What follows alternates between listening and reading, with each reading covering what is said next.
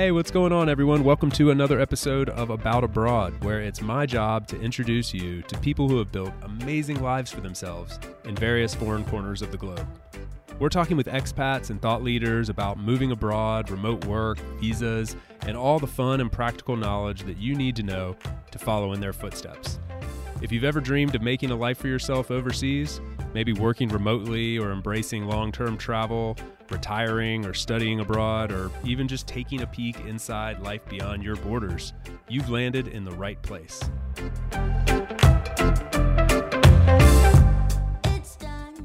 This episode is brought to you in partnership with my friends over at Kona. Those of you that have been listening to the show for a long time know that I am a huge fan of the remote work movement. However, I also recognize it comes with some challenges. One of those challenges that plagues many remote teams is employee burnout or employee dissatisfaction with their jobs. This is really hard to monitor as a leader when your teammates are not sitting face to face with you in an office anymore. But that's what Kona was built to tackle, and they've done a phenomenal job. The co founders over there are friends and people who have truly built something to help people and help remote workers more specifically. So I love what they're doing. It makes a huge impact for their customers, and I'm excited to partner with them here. You can find out more and get 15% off your team subscription by going to the link in the show notes and using the code CHASE at checkout. Feel free to ask me any questions. I highly recommend this product and am excited to hear what the About Abroad community thinks. Check out the link in the show notes and use the code CHASE at checkout to get 15% off your subscription.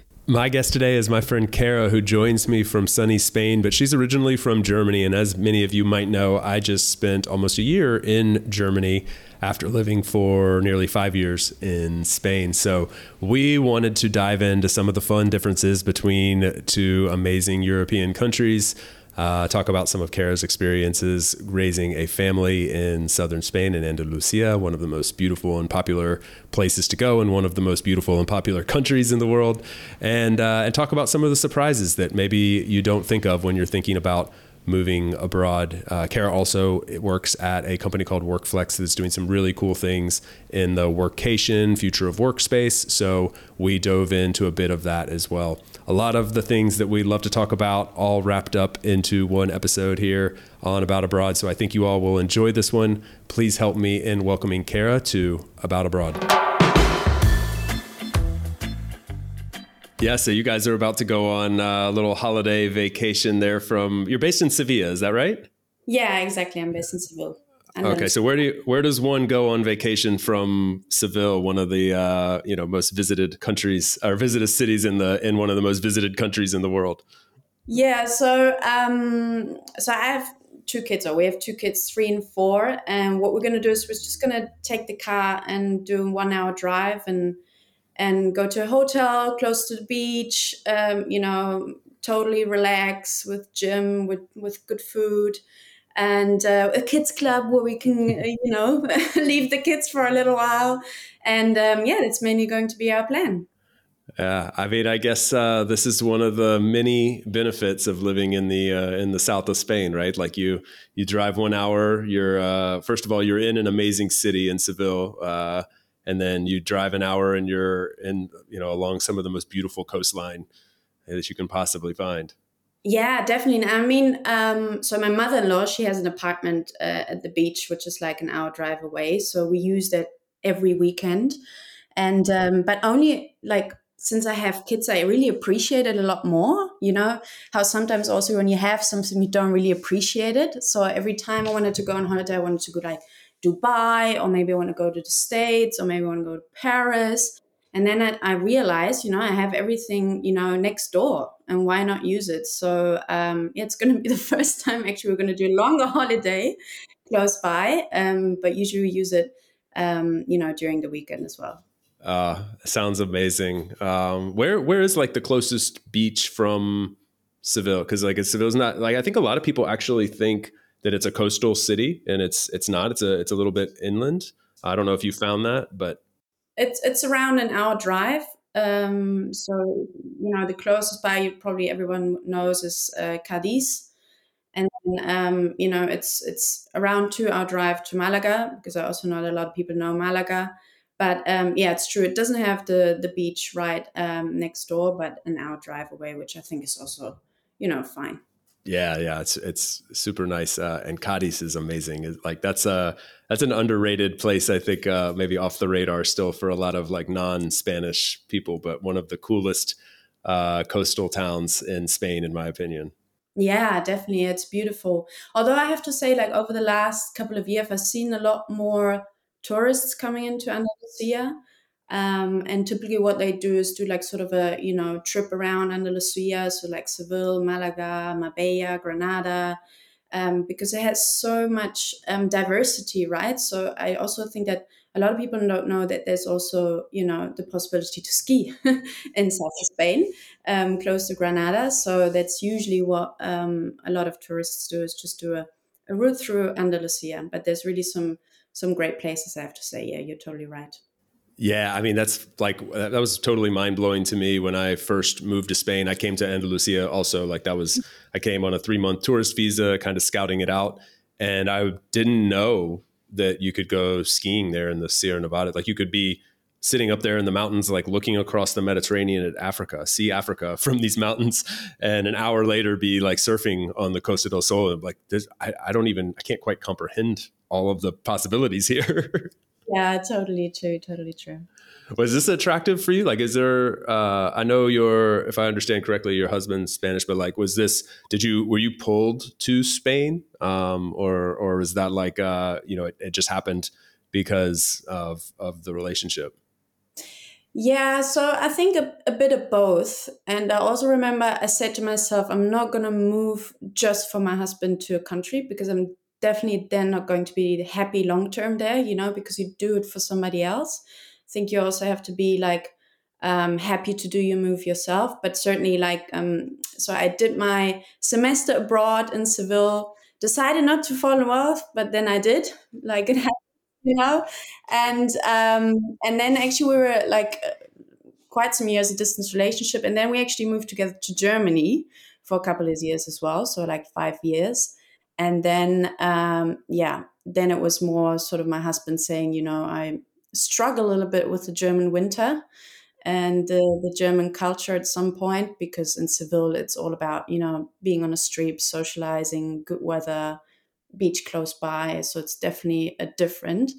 And then i said yeah okay let's give it a try. I think um, uh, back then I had a little bit of a struggle, um, you know, because I had to change jobs. So back then I was working at a very uh, big employer, which was Unilever. I had like the greatest position ever doing marketing, cool brands. I was living my life in terms of work. Um, and I had to really, you know, make some cuts there when I moved to Seville. But um, I think for me, it was still a good move to do because it is a it's a perfect mixture now of um, work and life balance, like you always like to call it. And um, yeah, I'm really enjoying it. How long have you been there? I've been here now for seven years. Okay. Yeah, so you're you're deeply settled in now. This isn't like a like a one two year little adventure where the the the luster and novelty could have or maybe has worn off, and it's just like real life now. Yeah, totally. And um, like a couple of weeks ago, I was counting how many years I've already lived abroad, and I already make like 10 years, so a decade, which is also like, wow. Um, I've actually lived almost a third of my life, so now you can calculate how old I am more or less, but um, abroad. And uh, it's crazy, right? But I was always the kind of person that liked to, you know, adapt to different cultures, live in different cultures. Um, I, first time I went abroad was when I was 16 so I went to New Zealand, which was like very far away. Um, and I remember, um, so an agency organized this. You know how it's typical students agency organizer that people go abroad. And I remember we did like sort of a workshop before we went abroad with the parents and the kids. And you would talk about, you know, what are you afraid of when you're going to move abroad? And um, they would split up the parents and the kids. So they would ask the parents, what are you afraid of, of your kid going abroad?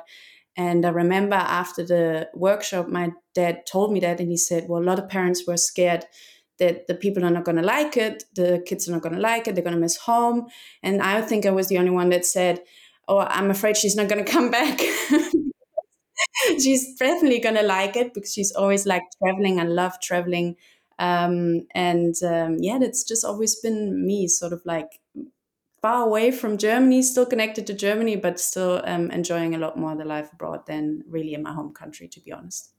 We have so many things, and like as we've gotten to know each other a little bit over the last year or so, um, I always find we have like lots of little things in common, and so that is one more that I think is kind of funny. Like I didn't go abroad until I was 18, um, and the first place I went was uh, technically New Zealand because I went with an organized trip to Australia and had a like five hour layover in Auckland. Uh, so, the first place I ever touched down outside the U.S. was in Auckland. I didn't see any of Auckland. I've never. I can't say I've been to New Zealand, but I did. I stopped in New Zealand on my way to to Australia and spent my first uh, month abroad uh, there, and it was it was life changing, right? Like, and I and I think I also like had that in me. I'd already like written in my like journal and you know things like I'm going to spend lots of time abroad and uh, like made some other sacrifices, I think, to make it a possibility um, because I just knew it was like eh, this is going to be a core part of my of this next chapter of life. Yeah, totally, totally. How did you know that? And it was going to be uh, Spain in the end. Uh, I it was really funny. Like I came to Spain the first time on th- a three month, just like a ninety day tourist visa, um, and you know, like random series of events, but just kind of like, oh, I'm gonna okay, we're gonna start in Spain. We were doing like a year to two year kind of like travel thing, and um, started our European journey in Spain, and just landed there in the Costa del Sol, and was like, this is where you go when you arrive in Spain. Uh, so that's what we did, and then, but ended up like that was a short stint. Ended up uh, like a year or two later finding. Uh, as Americans, it's really hard to stay in Europe, or it was for a long time um, beyond 90 days. And Spain had this visa, the non lucrative visa, which I know you're familiar with, uh, that applied to me at the time because of my work at Doist. So that's really why it wasn't like necessarily dying to get to Spain. It was more like dying to get to Europe. And Spain offered the entryway. And we also liked Spain already. We spoke a little bit of Spanish, wanted to learn more. So it all kind of like made sense. But I, I thought it was going to be a short stay. Like I thought we might be there one year. Now it's been five years. Um, so I've kind of fallen in love with the country. Yeah, but I think that's also a good approach to see it, right? Because sometimes I also think people think if I go to live abroad, then I'll stay there the rest of my life, or at least I have to stay minimum three years because uh, otherwise it's not worth it. And I think that's that's really dangerous if you if you have that sort of mindset because um, I also said when I moved to Spain, although it was with my husband, obviously, I said, well, just go for three, four years and then he's happy again and then we're going to come back. Well, that never happened. But even now, I'm saying, hey, it could happen that maybe in a year or so we'll just move back for a couple of years to Germany, right? So, what I really enjoy also is having the flexibility of, you know, deciding where you want to be. And I don't like to be like a permanent, uh, a family in, in, in Spain, but really have the flexibility um, to do so. And I think one important point there is actually the job, obviously. So obviously you have to have a job which also gives you the flexibility. Um, but I think it's really important to still know, hey, and if it doesn't work out, you can still go back, or there's other places that you might want to go, right? Yeah, I, I, like thinking about it in terms of like chapters. Like this is this chapter of life right now, and uh, like I've temporarily left Spain for the last year, and I'm traveling around a little bit, checking out some new places. And like people will ask me like, "Oh, are you moving here?" Uh, you know, and I'm like, not. You know, I'm not committing to anything right now. I'm, a, I'm in an exploration phase, but I've really enjoyed my time in Spain. People ask that also, like, "Oh, are you done with Spain?" It's like, no, I'm just in this chapter, I'm doing a little bit of exploring, but you know, I, I, uh, I think we should like leave that. Like we, we have a lot of flexibility and options now. It's okay to embrace that. I think sometimes we're, we're still a bit unsure how to embrace that freedom, um, which I, I struggle with as, as well. So I totally get it. Yeah, totally, totally. And I mean, we, we just bought, for example, we just bought an apartment and that's where, you know, um, my family was starting saying, "So you're to stay there forever?" I said, "No, but I mean, my kids were born here. Um, part of my family's here. My friends are here. So Seville's definitely still always going to be part of my life. So um, you know, and you can also rent afterwards." um, yeah, that was sort of a sign for them. Okay, Cara's not going to come back anymore. Um, what as a uh, I think it's really funny. We could probably have some fun with this. So like Germany and Spain are geographically speaking relatively close. Um, you know, they're both EU countries, uh, same time zone. You know, like you can drive from one to the other if you need to. There's obviously flights and stuff between, but culturally they're they're very very different places and like you as a German that's lived abroad for a decade now, uh, and and has now spent a good percentage of that time in Spain. Me as an American that has been living in Spain for five years and just spent almost a year in Germany. I feel like like there are some stereotypical things that are true and untrue, and there are some things that like totally might catch someone off guard. And uh, I don't know, like what for you, I guess, as a as a German living in Spain, like what are some some things I guess that like jump out to you as being like starkly different between the two? I think the um, the main difference is really how Spaniards perceive life, right? So I still think there's a big difference in terms of how Germans perceive also their work life and how Spaniards receive their work life. It doesn't mean that Spaniards are lazy and they don't work. Yes, they do work a lot. But um, if you meet somebody here, a friend of a friend or whatever, you're not going to ask them first place what they do, their job. So you're going to straight away, you know, talk about other things, um, not politics either, but you're going to talk about other things and just get to know the person. Um, whereas when I go to Germany, you know, straight like second question is, so what do you do for a living? Oh, I do this. So this is definitely something um, that um, still surprises me at some point. How how how, and I also think that's pe- what people think it is, and I think that's really true. Um, and then what I also think is a lot different in Spain is, um, you know, the way you perceive family. So um, obviously, it's it's big families, but they're all from, at least it's from my husband's uh, part. You know, it's a big family. My mother-in-law has had seven sisters and brothers. My father-in-law has seven sisters and brothers. So you can imagine. I think my husband has like fifty cousins. Um, it's, it's like crazy. Um, but family is really, you know, the top priority no matter what. And that is something that I really enjoy. So my my parents are separated. Um, I think almost all of my um, my aunts and my grandmother all separated. Um, you know, uh, couples, unfortunately. Um, so this is something that I really enjoy. That you really have a family. Um, you have big birthday parties. You have big Christmases um, and that is something that has a really high priority um, in Spain.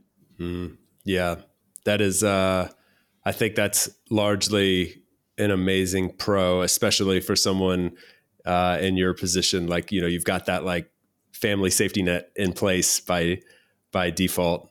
Uh, I've talked to some people. Uh, I have an American friend who's married to a Spanish.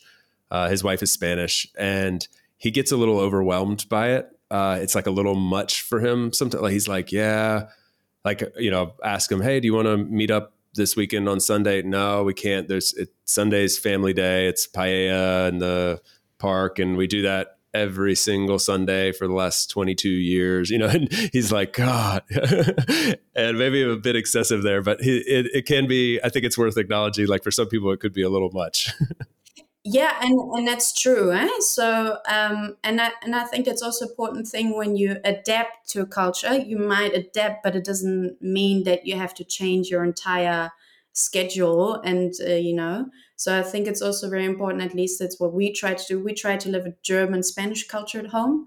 Um, so a couple of things that i value a lot that are very important for me in terms of cultural we'll, we'll just do it at home although we live in spain like um, the easter bunny comes just you know or um, we have breakfast all together uh, during the weekend which is something that spanish people don't do you know they don't even have breakfast like they just have a coffee and maybe a tostada and that's it off you go. Um, so i think it's also important that you sort of especially with uh, you know a family with two different cultures that you sort of find your um, compromise or find your own culture, what you're happy with. uh, because otherwise you're definitely not going to be happy if you have to be with the family every Sunday at the paella and you like doing something else. Absolutely. I something else that uh you know like that, that I think kind of related to that you mentioned the the approach to work and that was really good for me. I mean, I think Germans and Americans we um we we're into that like class of cultures where work is like a very big part of our identity and we talk about it a lot. We we focus on it a lot. We you know we take a lot of a lot less time off generally. Um, and and so moving to a place like Spain uh, was like good for me and like uh, it relaxed me. It it taught me that you can still have a great life and probably even a better life without focusing so much on just like this one spoke of the wheel. And i don't know if that like was a positive thing for you that like actually changed you or if it was more like oh this is just the culture that i'm in now. Um, but that's been like tangibly impactful for me.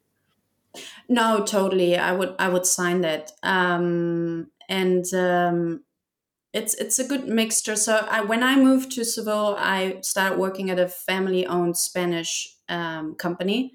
Big company as well so also like 2000 employees 400 million um, revenue. And um, it had a very old fashioned culture. So it was like in the 90s uh, the more you work, the better you are. Uh, whoever you know um, gets up and goes home first doesn't work. um, so that was a real cultural shock for me um, because I came from you know a huge uh, employer, really flexible um, sort of working environment. Um, but then I was really surprised because then um, I mean, they have a they have a good mixture because when they're out of work, then they're really out of work, right? Where I think sometimes in Germany or maybe also in the US, you you might agree, um, you know, you have people only worrying about work and it's only work and that's where I want to be successful. That's where I'm going to be happy and and that's it. And here I think they have a really good um, mixture between, hey, it's work, and if I'm not happy at work, doesn't matter because I have my family. I can enjoy life. I can go to the beach and that really i had to learn how to do that huh? because i came from like 60 hours of work a week and i want to be successful to um, nobody talks about work here. It's like i don't even know what this guy does. Is he a lawyer or is he a doctor or you know? Um, and i think that's um, and i think that's really good. I think that's really really a, really a good mixture but i certainly had to learn it definitely. yeah yeah, yeah, absolutely. We'll be right back to the show after a quick break for a note from our sponsor. Hey everyone, I am so excited to announce a new partnership with International Living. They are one of the leading organizations in the world helping people move abroad. And I actually got my start moving abroad via International Living when they inspired me to move to Ecuador many years ago. Long story for another day, but I will be teaching a course with the International Living team about moving to Spain, talking about some of the visa options available, and a little bit about why I have chosen to call this country home of all the places in the world. So you can learn more via the link in the show notes and get a specialized discount only available through the About Abroad affiliate link there in the show notes. Go and check it out, sign up, and I hope to see you there. If you've made it this far into the episode and you're still enjoying yourself, then I would love to ask a quick favor. Open up the app that you're using to listen to this podcast and leave a quick review. You can do this in Spotify, Apple Podcasts, and really just about any platform that allows podcast listening now. If you can't find that in the interface of the app, then scroll down in the show notes and find ratethispodcast.com slash about abroad, and you should be able to leave it from there. Thanks so much, guys. We really appreciate it and hope you enjoy the rest of the show. I was wondering, how do you speak to the kids at home? Is it a mixture of languages? Yeah, so uh, my husband speaks Spanish with them, and I speak German. And they're also um, so here. Luckily, we don't have daycare issues like um, you would have in Germany. I don't know if you've seen it. Also, but my LinkedIn is also full of uh, posts about uh, that the government is going to cut um, the um, the money for parents who earn above 150k. So um, here, luckily, we don't have so much help from the government, but at least we have daycare. So it's not like you have to uh, sign up for daycare once you're pregnant. Um, that's not a problem. And obviously, they're at daycare and they speak Spanish there. But now, from four years old, they're going to also go to the German kindergarten and the German school. Um, yeah, which was uh, also quite fun because a lot of people said, "Well, why are you going to take them to the private German school? It's very expensive, and and you're going to speak German to them anyway, so they're going to be able to speak." And there we go back to the culture, right? Because for me, it's more a cultural thing. Um, because there they'll show them, you know, what other typical um, cultural festives there are in Germany. There's exchanges. You can be able to study in Germany once you finish school there. So, and that was, for example, a really, really important point for me. I want my kids to really take advantage of that they have a German mother and a Spanish father to speak both languages perfectly and also to know both cultures, right? And have that adaptability from the beginning because I also think that's something that some people here, especially in Andalusia, lack lack in. Um, they're just they're Seville. When they go on holiday, they go one hour drive to the beach. Every summer, the same thing. So they haven't really seen other cultures. Um, and I think you miss out on it if you don't visit other countries, like also in your personal development um, and that's something definitely I, I want to you know give to my kids that they have the opportunity to see everything that they want and be able to live in that culture that in the end they prefer and it might be New Zealand or I don't know. I'm sure mom would love that, right? Uh, the tables have turned. Like all of a sudden, you're the mom. You're like, no, don't don't go to New Zealand. I don't want you to love it there. Um, I uh, you touched on so many things there that that are interesting to me. At first, I do think it's like such a superpower and advantage if you come from a multilingual household to just have that baked into your life. That learning multiple languages is a is just you know given to you basically. Um, so I think that's like such an advantage, and uh, and and so very cool that you guys are intentional about that. Um, the other thing, like, so no, uh, no, no. A lot of times you know, because they understand when I speak German to them, but they would understand a lot better if I would yell at them in Spanish. so sometimes I have to, you know, tell myself, have patience, explain it in, in German. Um, they'll need to learn. So sometimes I also, you know, catch myself speaking Spanish a little bit to them. But in the end, they get it. They know that they're learning two languages. And uh, I mean, the other one, even when we are in Germany for two weeks, she speaks entire sentences, which is great. Like speaks to my mother, to my father, to my brother, um, and they they get it. Um, but it's yeah, it takes a, a little bit of patience as well and consistency. I get so pissed at these kids, man. I tell you, because I just spent 10 months in Germany and like I can barely do some sentences. And I'm like, I see two year olds picking it up in no time. Like, God, what's wrong with me? How's your German going? It's terrible. I mean, I don't even say I speak German. Like I, I took a pretty lackadaisical approach to it while I was there. I, uh, I took two semesters of German in college because I did my study abroad in Austria.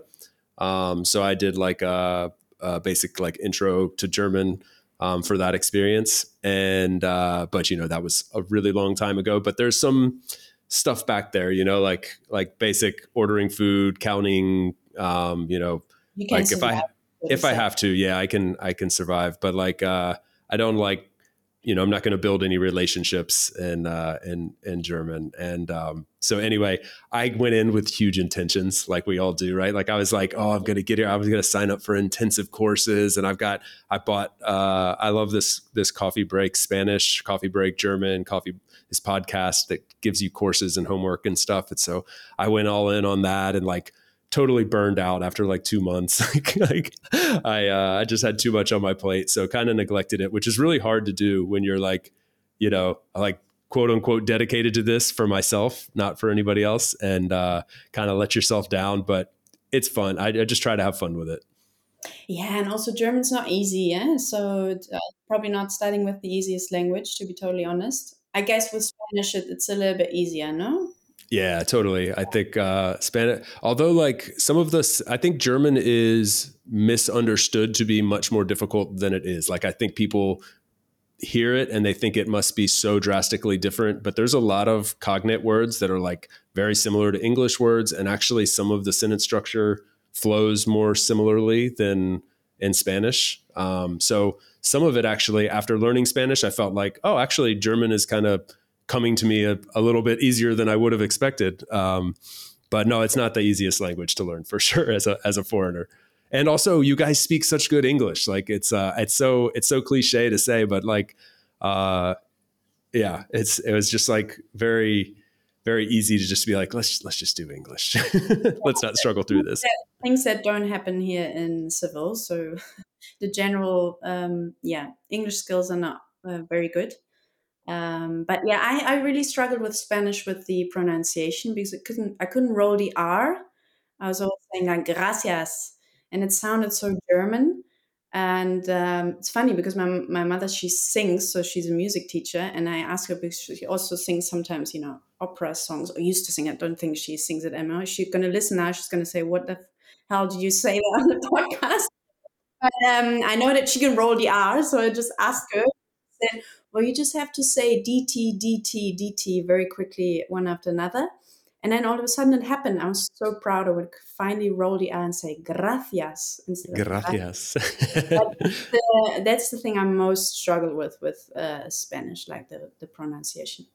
Yeah, I uh, it it takes some time, and it also really inhibits you in a lot of ways. Like I, I some people, even if you catch on to languages very quickly, it's still like uh, it's such a core part of how we do things day to day, and it can really in like prohibit a lot of things, not just like, you know, getting the obvious thing done where you're forced to speak another language and you can and it just doesn't happen, but like building relationships, you know, having humor.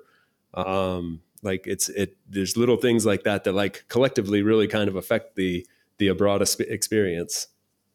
Do you have also then uh, Spanish friends then in, in Valencia where you live? Yeah, yeah, I do. Like uh, people will often ask me like it's I don't know if this happens to you when you go home, but um, when I go back to the US, I get asked a lot like, oh, you must be fluent in Spanish. And I'm like, I don't know exactly what fluent means because I have like, I, I feel totally comfortable in Spanish, but there's a lot of things I don't know how to say. There's words that will, I'll pop up and be like, I've never heard that before. There's a sentence structure that I just don't use or whatever. So, um, but I, that's how I define it. I'm like, look, I have friends that don't speak English and they're like real friends. So I, I, don't know where that puts me on the fluency spectrum, but that's how I feel. uh, yeah, totally. No, I get you. So I, I think I'm, I so I speak Spanish with my husband, so I can have relationships in Spanish. That's what I always say. But for example, watching a movie in Spanish is like too exhausting for me. I couldn't relax because I'd be all the time full pressure attention um, and it's a lot different also because here they have a lot of dialect you know the andaluz and um, yeah like so you could say yeah fluent what does it really mean right so you can have friendships i can have uh, a good marriage and that's it's, it's, working on some level of yeah something else you touched on earlier which i think is is worth pointing out because spain is a very popular country especially like their they're you know it's one of the most visited countries in the world. It's uh, it's it's popular for a lot of reasons. They've just introduced the digital nomad visa, which a lot of people that listen to this show are interested in. Um, but one something you mentioned earlier that I think is is uh, something I hear popped up amongst other expats and I know started to sort of have an effect on my wife and I after spending five years there. And there is, and, and I don't know, like we can cut it out if you're like, dude, I can't say that. I'm married to a Spaniard, but, um, but like there is a bit of a, a, a closed mindedness sometimes like Spain is the world in a way or something like that. And it's not explicit. It's not like people say that necessarily, but like you touched on, like things are done in a very like Spanish way, and it's a and and there's like a feeling that like you can do everything in Spain because there are amazing mountains and amazing oceans and different I mean you have like different cultures and dialects and and languages and so there's a lot to see and do there but one of the reasons that we kind of wanted to leave after a while and go for example live in Germany for for a year was because we were kind of craving the like multiculturalness of Central Europe where there are countries with different languages right up next to each other and people do travel a lot and and value those intercultural changes and not like you know there is just this one way to do things. And so i have no idea like maybe i'm off base maybe you haven't experienced that but i picked up on a little bit of that and something you said earlier and wondered if if uh, you had any perspective yeah totally i mean um it's it's it's totally what you say so like i said right spanish people love their country they love their culture they love their food also Um, so it gets very repetitive. And that's one point, certainly, I would totally agree with you, which can get a little bit boring for people like us who like, you know, to see new things, uh, travel, different cultures, different food. Uh, I'm dying to go to a good Italian. There's no good Italian in Spain. Um, so, um, and to be totally fair with you and totally honest, I had a point where I said, this pisses me off here. Like it's all Spanish. Um, the way I work around it is that I just, you know, travel. So um, we try to travel to different countries. Um, I try to go home to my parents also every now and then. Um, take the kids with me, or we go, you know, the four of us, um, because I need that. I need a little bit of international, multinational, you know, surrounding um, because otherwise it would become too Spanish for me. I totally agree with you. Totally. Okay, good. I'm glad. I'm kind of glad I'm not alone, like uh, in that, because you feel a little bit spoiled when you're like, I'm living in this amazing place, but this is kind of starting to piss me off a little bit. Like, we, um, yeah, sounds uh, strange, right? But um, I think that's also what I mentioned before with the um, with the adaptability and the mindset. Like, um, you you can adapt to a certain culture, but I think once it it is out of your values, and with one of your values is that you want to you know have diversity in your life and you want to learn things and see things and grow, then um, I think you have to do something about it um, to be actually long term happy abroad. Um, and we also have like a, um, a, German sort of community here. I've just joined them. Well, after six, uh, seven years I'm here, I've just joined them. Um, but I mean, it's good, you know, to connect with others that have the same sort of, you know, cultural background and and because in the end you're American, you're always going to be American. I'm German, I'm always going to be a German. And there is certain things that you just don't want to change, right? You always want to have them in your life. So um, yeah, and that's why I'm also very happy with my job at the moment because I can, you know, I can work from anywhere where I want to. So I could, you know, pick my laptop and just go three months to Germany or I go to US or whatever. And um, I didn't have that flexibility when I was at my old employer, the Spanish employer. Uh, so I think I've I've taken a step forward in that sense. Um, but yeah, I totally I totally agree with you. It can sound a little bit um, arrogant, right? If you're in a beautiful place and then you say, yeah, but uh, it's not all rosy, not all great. yeah, and, and, but it's totally fair too because like uh, like I think food is a good example here. So. Uh, I'll tell you a, a, kind of funny story about being in Spain, but like I've talked to people who lived in Japan and they're like, dude, I, I, I'm obsessed with Japanese food, but like I, I can't do sushi anymore. You know, I'm living in Mexico, like I can't go do fajitas and tacos every day. Like I need something different. And it was really funny. Uh, we were in, uh, we were there in Valencia and about my wife and I had already been having this conversation about the food. We kept going to like Spanish restaurants and it's like the exact same menu at every single restaurant, like the same 10 uh, tapas and yeah, we were we were already kind of like having this conversation, and we sat down with a Spanish friend who asked the waiter, like, uh, "Do you like you know obviously in Spanish like." Do you have patatas bravas? And my wife just kind of like flipped her shit a little bit and was just like, "Of course they have patatas bravas." you know they have You don't even have to ask. They have patatas bravas, and it was and like he didn't understand. He was like, "Why did that make you mad?" But it was we had literally just been having the conversation. How it's like, yeah, they're going to have patatas bravas. They're going to have Russian salad. They're going to have, uh, you know, the the uh, jamon and whatever. And it was it was hilarious. So anyway, it's it's fun. Like you got to have fun with these things. I think when you when you live abroad because there will be things that you didn't even realize will annoy you, and they just will at some point. totally. And same as, for example, I get tired sometimes of tapas because then you have to share, right? And I got sort of into the mood that I don't want to share my because then it's typically the, the plates in the middle and then you don't know. If i pick two now or three is that too much or should i only pick one? Or if there's one left am i allowed to take it? Um, so what i usually look forward to when i go to germany is have my own plate you know and nobody's going to put their fork into it um, and just my plate and then i also know what i eat and i'm not just you know um, sharing uh, tapas all the time with everybody that is 100% true. It's like uh, there's this like math going on in your head. Like you can, the, the Spanish are not doing that math. They're not looking at the, they're not counting how many patatas bravas you had. Um, but in my head, I'm like, I've had three, and there's twelve, and there's four people. I'm like thinking that I've got to like do this equitably, and um, and it comes back to the way they approach life. It's like it's not that way, and it's as core as that. Like they don't, you know, they're not doing the uh, the the math to make sure that everything's equally done. It's like just muy muy tranquilo and like just go about it however they want, and I I love that. Yeah, totally. No, I totally agree. What do you What do you miss about Germany? Um, because I have some things on my mind that I really came to love about Germany, especially in comparison to Spain, and uh, so I can share those with you if you want. But I'm I'm curious from your perspective, like what do you uh, what do you miss about home? Um, so obviously, it would be you know family and friends. Um, I think that's very obvious. Um, I think because Seville is so Spanish, not like Madrid and Barcelona, maybe, you know, sort of the the international lifestyle. I also I sometimes feel here in Seville that a little bit behind things, like when it comes to technology. I also thought that when I was the other employee, when it came to you know the job. Um, so I feel like a little bit like I'm 10, 15 years behind. Um, and that sometimes annoys me a little bit because I feel like I'm missing out.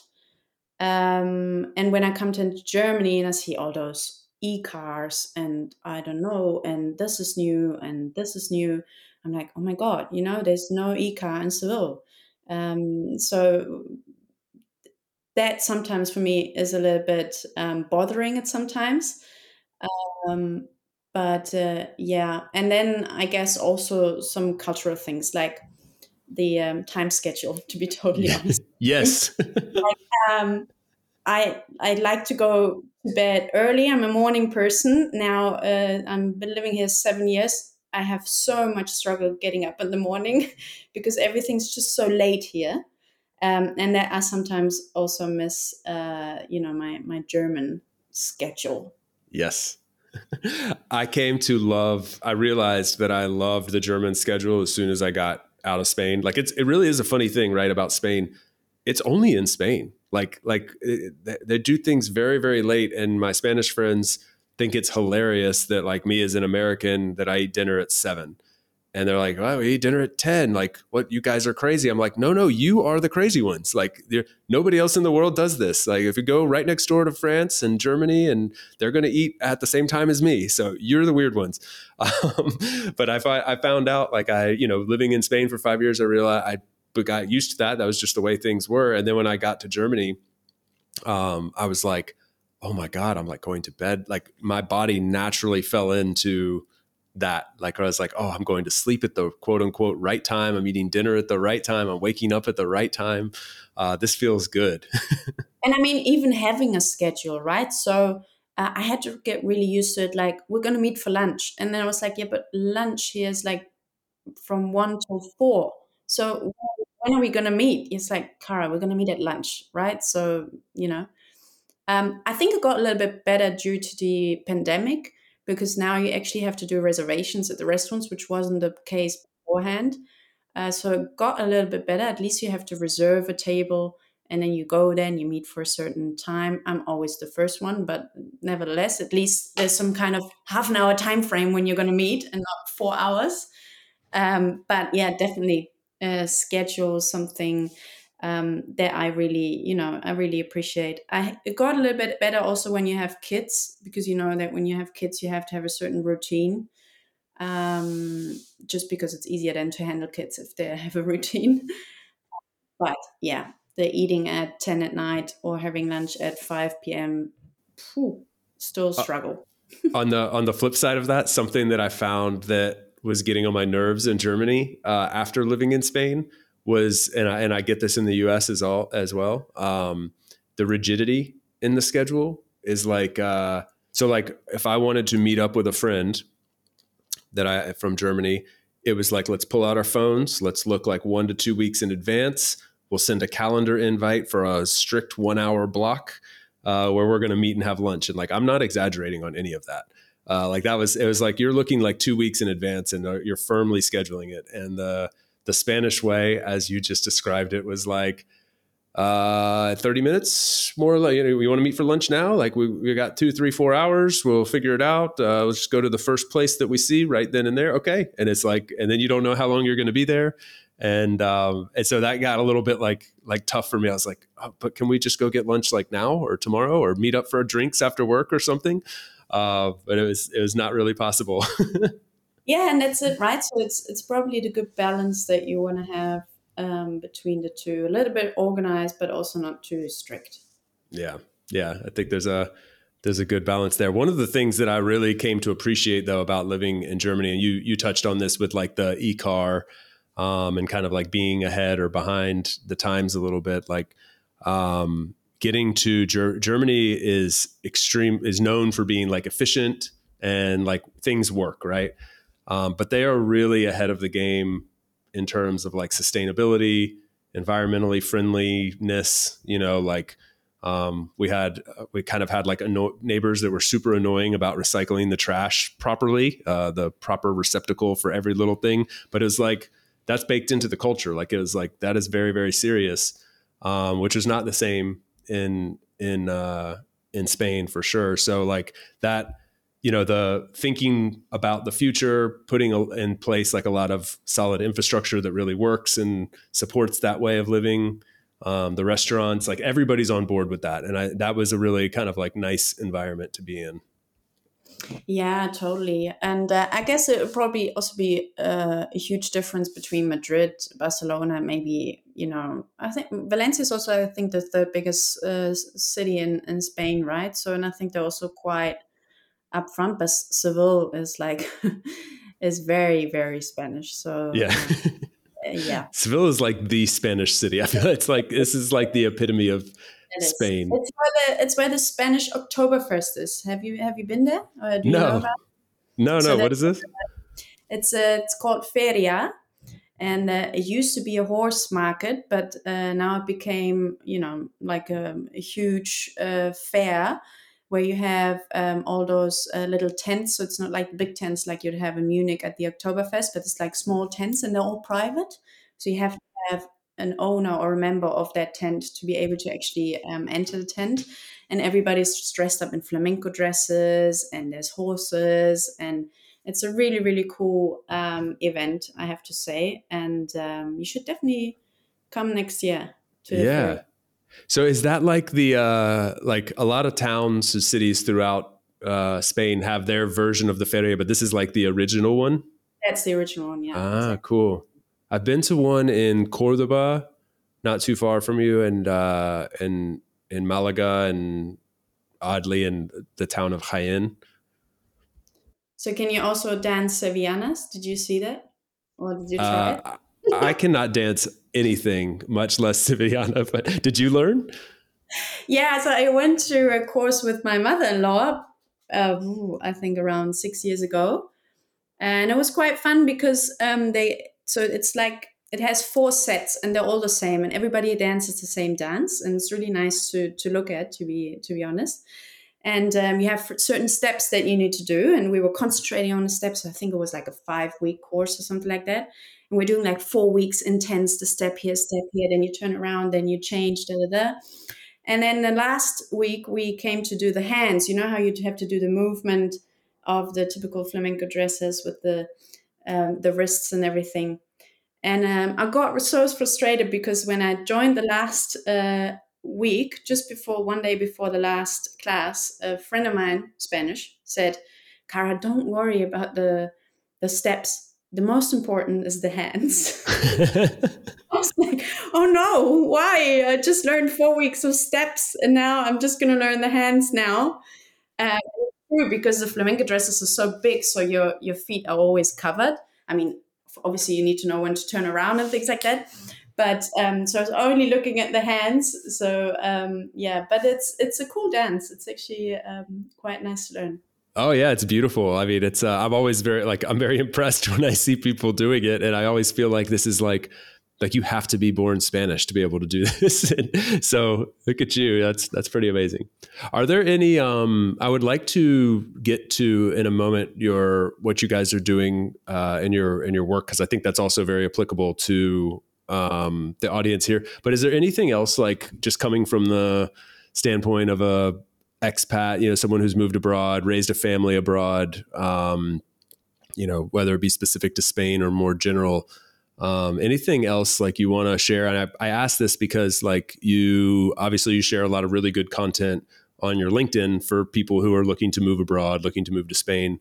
Um, so I've loved a lot of that, and we'll link to your to your uh, LinkedIn in the show notes so people can follow along. But um, I just wanted to make sure I asked. Like we, we've talked about quite a bit, but is there anything that we kind of missed that you would want to pass along to people? Yeah, I think I mean um, I started sharing uh, things on on moving abroad on LinkedIn, and and a couple of people came up and asked me if I could give them some advice and things like that. And I think one important thing I always say it's because a lot of Germans think, oh, I moved to Spain and everything's perfect. Well, it's not, and I think we already talked about the differences. And it's also different when you go there for a holiday than if you actually live and work there. So I would definitely recommend if they have the opportunity to do it is live there for maybe a couple of months, three to four months before you actually start uh, to make the decision or you know do the big move. Um, because it's a lot different, right? Um, you have to get your own balance between work and private life. Um, you're not there on holiday; you're going to be there in the, your your routine. Um, and I think that's some advice I would definitely give to somebody who's looking to move to Spain. You know go there for a couple of months see also which neighborhood you would like uh, what your you know work would look like.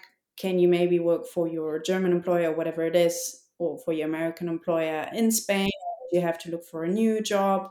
So i think that's definitely one advice i always give yeah, I think that's really good advice. I, have kind of found actually like uh, someone actually just asked me this yesterday. They said, "How long does it take for you to feel settled in a new place?" and I think it's almost a year um, for like, and that seems like a really long time. Like uh, for a lot of people, when you tell them like you're going to get, I know the first time I came to Spain, I was, I'm got my, I've got three months. That was like an eternity in my mind. Like I've got all the time in the world. Um, but now, like I, I've really recognized like my, I ended up being in Germany this time for for ten months, I think, um, and it was just about the time that I was leaving that I was like starting to make fr- real friends, you know, like starting to like have plans to go meet up with people and um, like feeling settled in my social activities, knowing where things were, getting a little bit comfortable with the language. Like that stuff takes time. And, um, and so, you know, giving yourself that time and understanding that that first year, uh, might you know might feel a little rough at times but if you're if you're committed to it and and you you know that going in that could, i think that can be a helpful vantage point to have stepping into it. Yeah totally and i felt the same when i lived in new zealand for so the plan was to stay there a year and i then prolonged to a year and a half and finished school there and just when i had to go like after one and a half i was like oh no, now I really feel home here. You know, I have my friends, I have my hockey club, I have my uh, my then boyfriend. Uh, you know, I know where everything is. I know where my favorite cafe is. I would know what I'd like to live. So yeah, it, it definitely um, takes time. But then I think it also goes back again to what we said before. Not nothing is for for permanent reason, right? Or for for um, how do you say forever. Yeah, nothing, nothing is forever. Um, you you know you're flexible to to move around, but um, yeah, I feel like a lot of people are so um, unhappy with Germany that they just want to go, but then they maybe go a little bit unplanned and don't really know. Hey, it's not the same when you go on holiday and then you actually live there. Yeah, totally, totally agree. Um, I can't tell you how many people said to me in Germany, uh, like my plan wasn't to go there. I, I, planned to go for three months, ended up extending to 10 months for like a variety of reasons. Um, a lot of it had to do with like visa stuff actually, but I was also enjoying my time there very much. Like I had everything there in Freiburg that I didn't have in Valencia. Um, starting with some of the things that we talked about, some of the annoyances that we were having with Spain was like fixed by going to Germany and getting the opposite of that. Um, another one was like we were there living in Freiburg, which is like the Schwarzwald, like beautiful forest and mountains and green. I always joke like I missed green living in Valencia, and like we had lots of green all around us. Um, but I had so many people in Germany be like, like verbatim, just say, like, what? You moved from Spain to Germany? We always go in the other direction. Germans go to Spain. And what are, what are you doing here? Like, what's wrong with you? I was like, it's beautiful here. You got a lot going for you. Stop. yeah, it's uh, you, you you never appreciate what you have, right? Until you don't have it. So that's it. Yeah, that's totally it. Um, well, it's a, a, slight transition, but I am very curious because you talk about like you know going and spending these three months in places and um, you know getting a feel for uh, a place, and now something that's so accessible to all of us that have remote work, location independence. A lot of people that listen to this show are either aspiring to have that or or have that already. Um, and you guys, uh, I'll, I'll let you kind of introduce where you work and what you do, but you guys are making workations happen, which is like one of my favorite words in the world uh, now. So, um, having returned from just a, a, workation myself, I'm a big fan of this. Uh, so, yeah, can you shed some light on on this aspect of your life as well? Yeah, sure. So, um, I work at a or in a startup uh, which is called WorkFlex and uh, we do actually more than workation by now but i'm going to focus on the on the workation part and tell you also then what we do so what we have is a tool um, that supports employers to manage uh, what you so call workations or temporary work from abroad because it has some compliance risks to it so it's not so easy to implement such a benefit as an employer it's possible but it's not um, so easy and yeah, we are around one and a half years old by now, have over 100 clients, um, quite some big clients, well known clients as well, well known logos. And um, yeah, so uh, it's a big topic at the moment, workations. We don't like to call it workations because sometimes we think um, people think that's just like, you know, I go to the beach and take my laptop, but I don't actually work. And it actually has a lot to do also with situations like you and I have I'm going to visit my family that lives abroad. Um, so you, for example, going to the US or visiting your friends in Germany. So yeah, that's mainly what we do: enable workations for hopefully many many employers. what else are you guys doing? Because that's uh, that's like if you're if that is one part of it, and actually. Let me explain real quickly for someone like why if they're wondering like why is this a thing like you can't just take your laptop and go like there are we don't need to go too deep into it on on this show, but like essentially there are compliance issues. If I, for example, am a U.S. employee, but I'm working in uh, let's in Spain, like, well, what happens? Uh, like, what happens if I get hurt while in Spain? Who's responsible? Should the U.S. be? Should my U.S. company be paying taxes? In in Spain or in the US and how do we divide the percentage up and so this is a, a big topic of conversation in the future of work movement right now and um, something you guys are obviously trying to solve. Yeah, exactly. So um, you just pretty much uh, summed it up quite well. So um, there's a different compliance risk. So what could happen? Worst case is that, for example, let's say I um, go abroad. I have my payroll in Spain, but I go to Germany, and the, the worst thing that could happen is, for example, that I create a permanent establishment for my employer. So they would really have to set up uh, an establishment in Germany just for one employee and there's other risks like uh, social security, labor law, wage tax, uh, visa and immigration. So very unsexy topics. And the, the issue is that mainly this topic lies with an HR or people manager who would like to allow their employees to go abroad.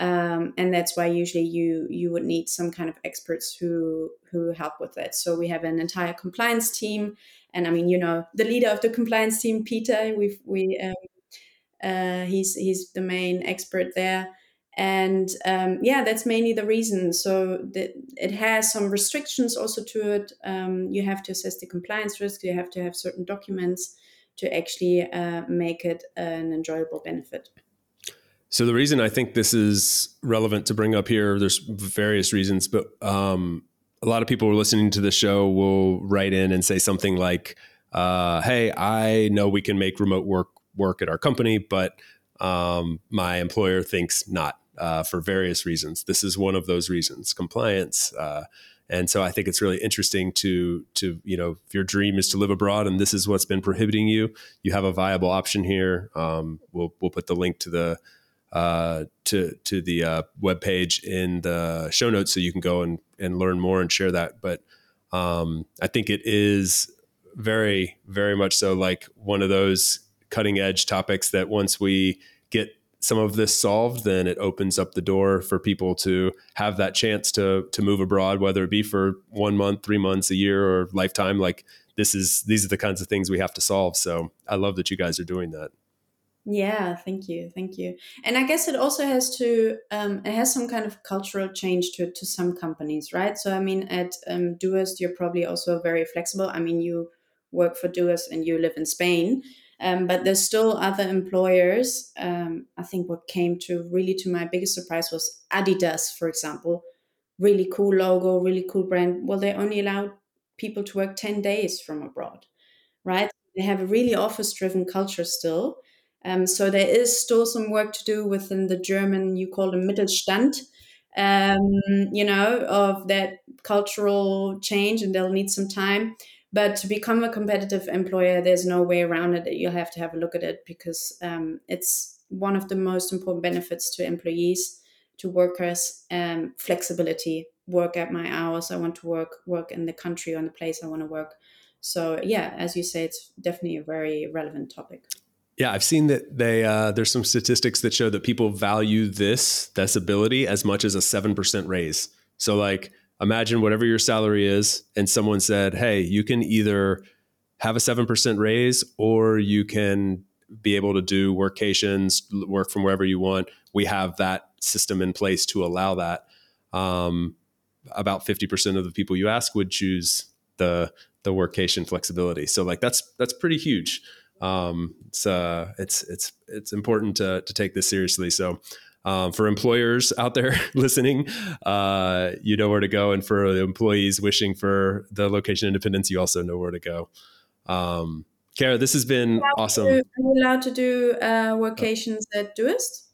Uh, yes, yeah, we uh, we are completely maybe too uh, flexible on, uh, on on allowing this sort of thing, but we've um, but yeah, we do we do allow it. Great. Yeah. Yeah. It's uh, kind of baked into our way of working. um, but I think I think the big thing is like we've been doing this for, we're at Doist we're a little bit weird because we've been doing this for a long time. So we've had the systems in place and evolve from for 15 years. Whereas like a lot of companies are going from completely office space to okay, we're completely remote, and now our employees on top of that don't just want to not come into the office; they also want to go abroad and work, and so they've got a lot of things to figure out. Yeah, definitely. Um, well, Cara, this has been awesome. I uh, I loved going back and forth a little bit on Spain and Germany and hearing some of your perspectives. Of course, love the uh, the naughty word workation uh, and and what you guys are doing there. Uh, so just appreciate you sharing your time and experiences and um, while people are listening, again, we'll put these links in the show notes, but where can people go to find, learn more about you, learn more about what you guys are doing professionally, um, all the above? Yeah, so uh, certainly LinkedIn. So just look up uh, Benecke, my name, or click on the link in the show notes. Uh, happy also, you know, if anybody has questions, you can just reach out. Feel free to to write a message. And then uh, for Workflex would be uh, getworkflex.com um, where you can find more information around that topic. Awesome. Awesome. All right, cool. Well, uh, thank you so much. Uh, look forward to chatting again soon. Enjoy your holidays and uh, and uh, and sunny Spain. Perfect. Thanks for tuning in today from wherever you are in the world. Once again, I'm Chase, and this has been another episode of About Abroad. For those of you wondering how you can best support the show, I have made it super simple for you. Just go over to the show notes of the episode that you just finished listening to and click on one of the two following links. Aboutabroad.com slash newsletter to get our monthly newsletter, no spam, guaranteed, or ratethispodcast.com slash aboutabroad, where you can quickly and easily leave a review for the show. It's not just important to me, it also helps more wanderers just like you find us. Finally, don't forget to subscribe on your podcast platform of choice, and we will see you again next week. Thanks again. Hasta luego, amigos.